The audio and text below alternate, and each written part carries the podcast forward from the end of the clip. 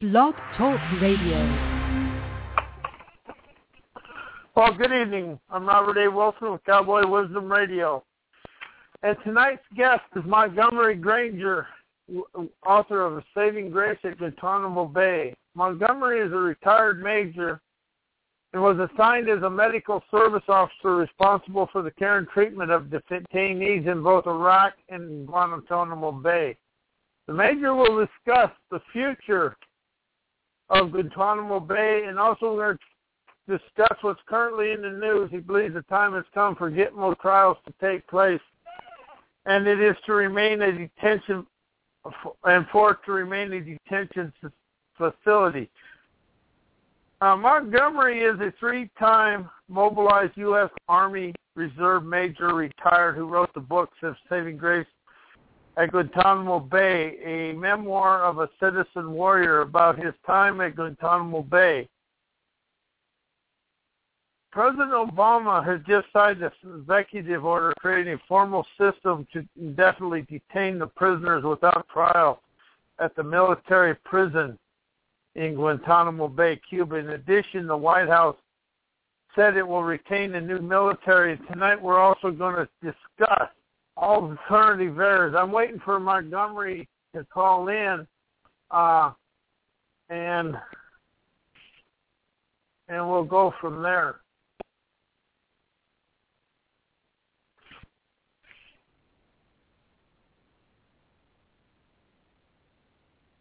And anyway, but until then, I I'm Robert Wilson, and I'm a hypnotherapist NLP practitioner what we're really doing is waiting.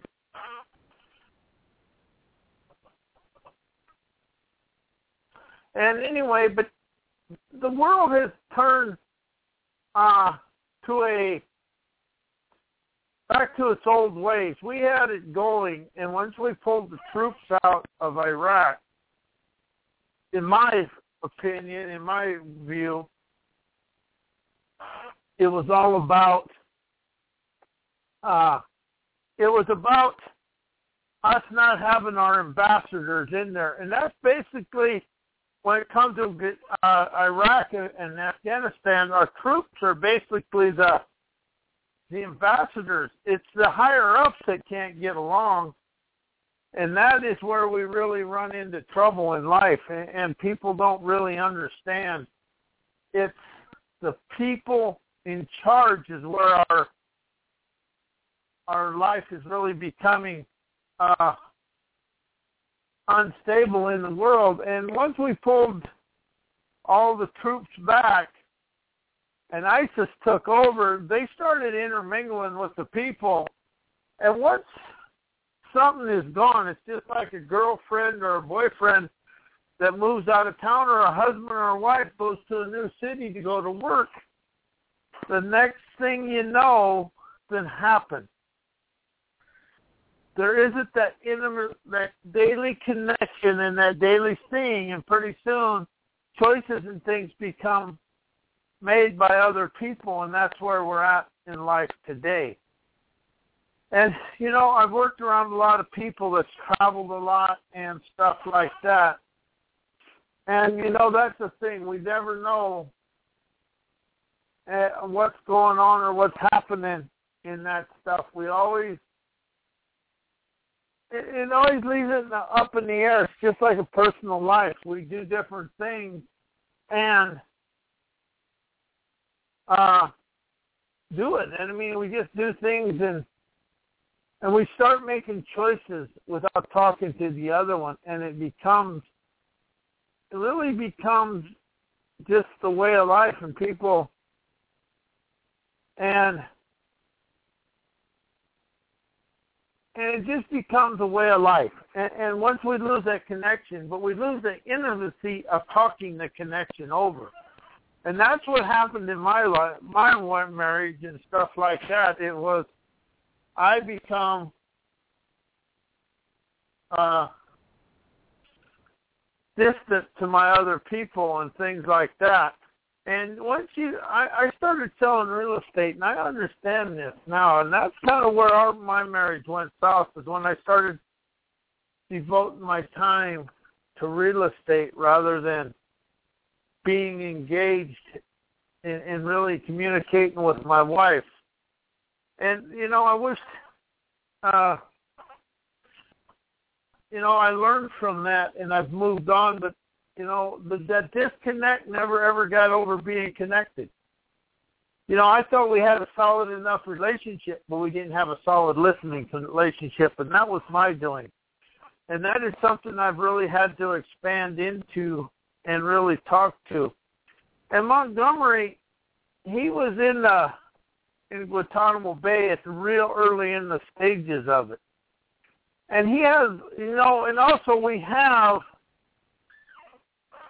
uh we have different things going on in our lives and that's it but you know in the relationship in the world right now we got so much precious stuff on on what is going on. It's become a total business world, and we've really forgot about the people. And the thing, and what we have to really open up to is it is the people that we really that we really have to talk to and do. And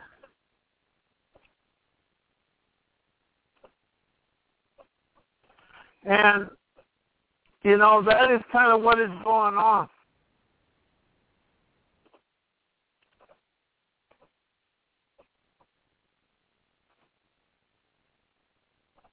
And, you know, and that's kind of what, and that is kind of where, uh, that is where we're at today. We're struggling with everything because there's no clear-cut answers to what is going on in life. And we try to make life as a cut-out, cut-out thing, and life isn't that way. It's like anything else. What can start out at 8 o'clock in the morning can be totally different by 9 o'clock in the morning and way, way different by late in the day. So, you know, you can get frustrated, you can get mad, or we can move forward and just do things in a bolder, brighter way. You know, life is going to go on no matter what we do. And that is something, but you know, the life, the people, we carved out a, a beginning for the Iraq people. But it seems to me, militarily in every way anymore, the United States never sees stay, stays the course. They run as quick as they can. Vietnam, all that.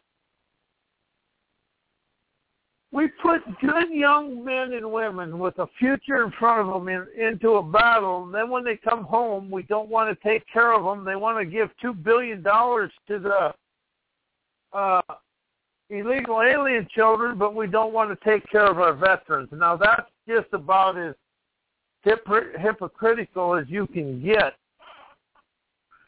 And I really see that in the world today and how we're doing things. And, you know, as life goes forward, and we got to start really unhooking the poverty conscious teachings that we have had. And really most of the war in the like in the Middle East, there's rich and there's a big separation, but a lot of Af- Afghanistan is, I mean, Iraq and Afghanistan are still Uh, where we was in the early 1900s, I guess you would say, if you want to use a comparison. But what we really don't understand is tomorrow is the 4th of July. And that is everything this country is about. The people that gave their life in the Revolutionary War, I've been waiting for the founding fathers come back, jump up, and give me a swift kick and say, when are you going to start sticking up for the Constitution? It comes up to the people because the corporate fascism of the world is running rampant. And there's not a lot we can do with that. And but it's up to the people. It's we the people that run the world, not the corporate conglomerates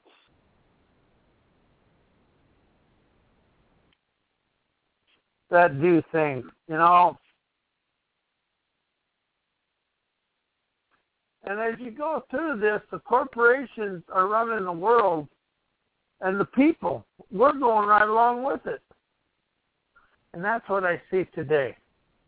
Am I guilty? You bet. And see, I can't really talk about anybody else. No, I really, I have no right to talk about anybody else. The only one I can really speak about is me. And what I'm really seeing there is, is I it's an innovative sovereignty that the world is looking for, and that is where we really the country has to open up. The country has to open up and really see and the people have to start feeling the sovereignty. The people really have to see the sovereignty and the freedom the Constitution gives us. And tomorrow is all about the Constitution and the men that stood up for the Constitution. And, you know, the freedoms we have has been because of the people standing together. And that is And as we go through this tomorrow, and we're still waiting for Montgomery to call in, but the thing is, is all you can really wish and pray for when the guests don't call in is everything is good, because everything happens on a quick and even level. But the sovereignty of this country and the Constitution, and everybody says we're a democracy, we're a representative republic. Represented, it's supposed to be for the people, by the people not by the few for all. And that's the way it's going today. And the way our politicians communicate today carries out through society. And, and, and if you watch where the how the two political parties banners, what the other one says will automatically never ever work, we ain't, this country isn't mature enough to sit down, have a conversation of ideas, and on ways to expand, just like in the personal life. The way the country has to chooses to expand, the person in their private life chooses the same way.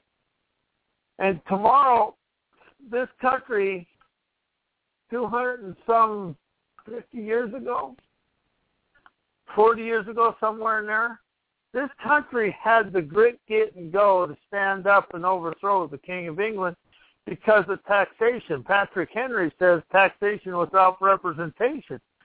Patrick should be here to see taxation with representation. You know, it isn't the taxation.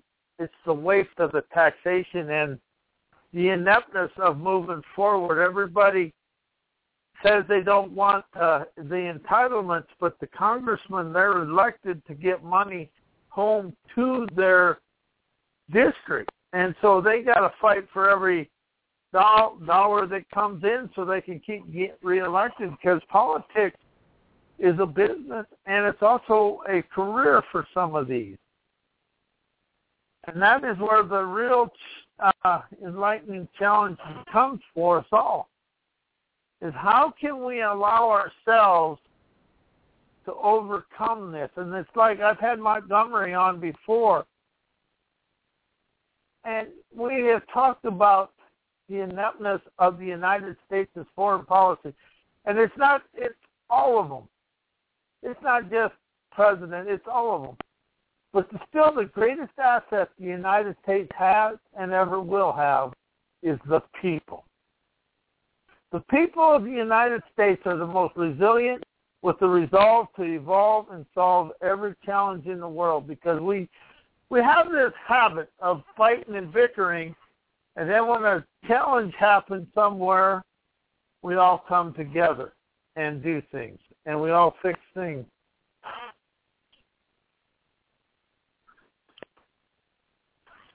And you know, we're never going to fix this. We got to expand out of the problem.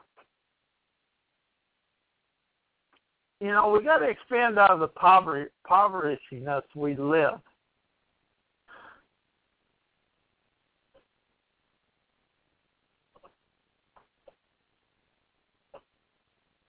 And that is something we really, really have to open up to. But this is going to take the people getting along to move forward. See, it's we the people standing together, communicating.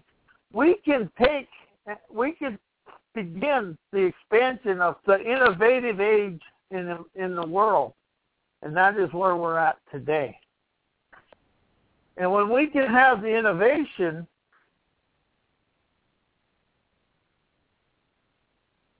and we can open up and have the innovation, we can move this world forward.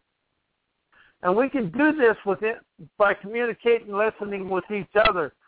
The grassroots innovation has got to have a revolutionary resolve to evolve, to be the leaders of the country and take the leadership away from the people and start the grassroots.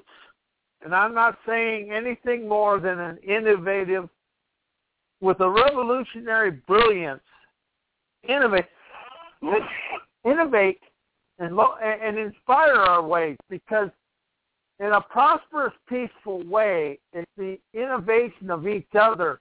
And it's the small things we can do by, buying on Main Street, but buying from each other and supporting each other's wisdom and ideas. But this country and the world has become so selfish. It's really hard for people to see another way and to do another way. It's all about everybody wants theirs. And we talk about, we look at the wealthy people because they got theirs, but a lot of them have given their time, their energy. And wealth and success is a 20-year process. And I've been in the personal growth now since 1997. And it isn't to the last four years that I've really opened up and see a better way for me to live because and experience life because I started appreciating life and then when I don't appreciate life I become grumpy and we don't get it done and that's me and see I'm the only one that can really I'm the only one that can move my life forward. I'm the only one that can do anything to my life unsavory. Everybody else can do whatever. But as I open this up and I look at the world today and I look at our foreign policy, we we pulled out of Iraq. Today we got 130 new troops going in there. And yes, they say it's, but you know it's going to escalate. And and here's the thing: I feel the United States people and the government and all the education they think because somebody lives in Iraq, Afghanistan, or someplace over there, they lack the wisdom, they lack the uh, in, intelligence, and that's a fallacy. Whenever you see a person and you feel they lack intelligence, you're the one losing because they're in a better place because you're never going to pay attention to the little things. And as I've interviewed Montgomery Granger a couple other times, he's been very wise on what the inner workings of the world are. And he's also uh, involved in the school district in New York. So here's what I'm really feeling in opening up today. The founding fathers, it took courage to do what they did. And yes, they didn't have a good life even afterwards, but they had the courage to do what the American people are afraid to do today. And, you know, that is something we really have to uh, look at and do. We got to have the courage to look each other in the eye and have a communication and it's going to be an unsettling communication because it's going to feature the limiting beliefs we've lived with and been in, exposed to for the last, well, for the last 5,000 years because we've really been exposed to the poverty, the, the, the book. You know, if you look back on the school books and things like that, it really has taught us how to stay in the same as a mundane because it's about getting a job and working for somebody else, which is good, but they don't teach us, they don't allow us the freedoms. And everything outside of that, we really have to open up ourselves. And the the investing and things like that and it really comes down to the manipulation of the world. And right now, the economy is a manipulation. You don't know whether it's going up, going down, and nobody has the right numbers. And here's the thing about the numbers in the economy: I can make them come out any way I choose. Uh, I can make it come out any way I choose. All I got to do is feed the computer a little bit of number here and a number there, I can make a computer come out uh, any way I choose. But it's really about me choosing to see the life as in ample affluence. And that's the thing. The people of the world are astute, especially the working class. You know, it takes a lot of cleverness to make everyday ends meet and to stay in a positive frame of mind uh, and move everything forward and do what we have to do because you know when you do something and you don't feel good about it that's unsavory that haunts you. But when you do something for somebody that's good that gives you a liberation in the internal landscape and everything in life happens in the body before it happens anywhere else. It is a spirit body mind connection we live, but if you look at over at the Middle East, we're basically right now where we started in 2008 or whenever was way before that. I'm sorry, I mispronounced, but since when President Bush went into Iraq, and we pulled out and we give it back to another regime that was silently over there. The United States powers to be have a very limited insight because we think that somebody ain't driving the fancy cars and doing what the United States is doing, they're unintelligent. Well, they're living what they understand subconsciously, but they've always had a warrior hawk mindset. They always have understood fighting and battle and war. They probably understand war better than the United States and all of our military leaders, and that's where it is. And one thing that's been embedded in them people in the Middle East is hate, anger, and frustration. They've learned to dislike and, well, actually flat out hate uh, the Sunnis or the Shiites or whoever. They the Israelis they've learned how to hate each other, and here's the sad thing: they have to teach kids how to hate, and that is what the mind, the ingrained mindset is over there. Is they're really uh, uh, they're really fighting them just amongst themselves. And that's all they understand. And but that is such a uh, it's very weak cation on making money or prosperity. But the whole world is weak on that because we think we're in competition and we're not. All we're in is we're not in competition.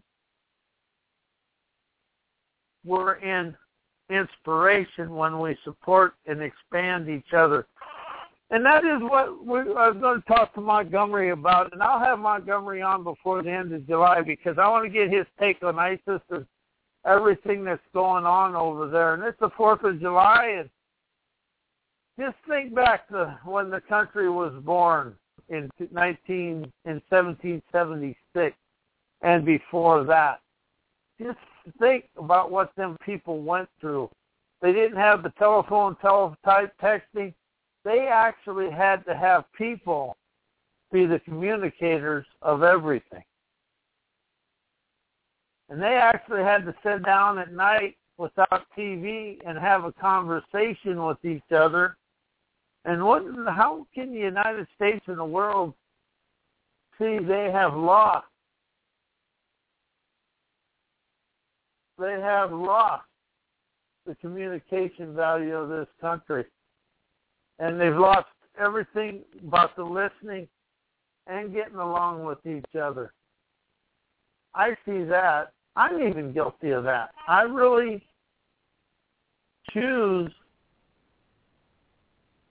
to expand into that better. But that's what it's going to take is a communication among the people to expand out of this. And the politicians today, they can't have a full sentence without blaming somebody else for what's wrong in the country.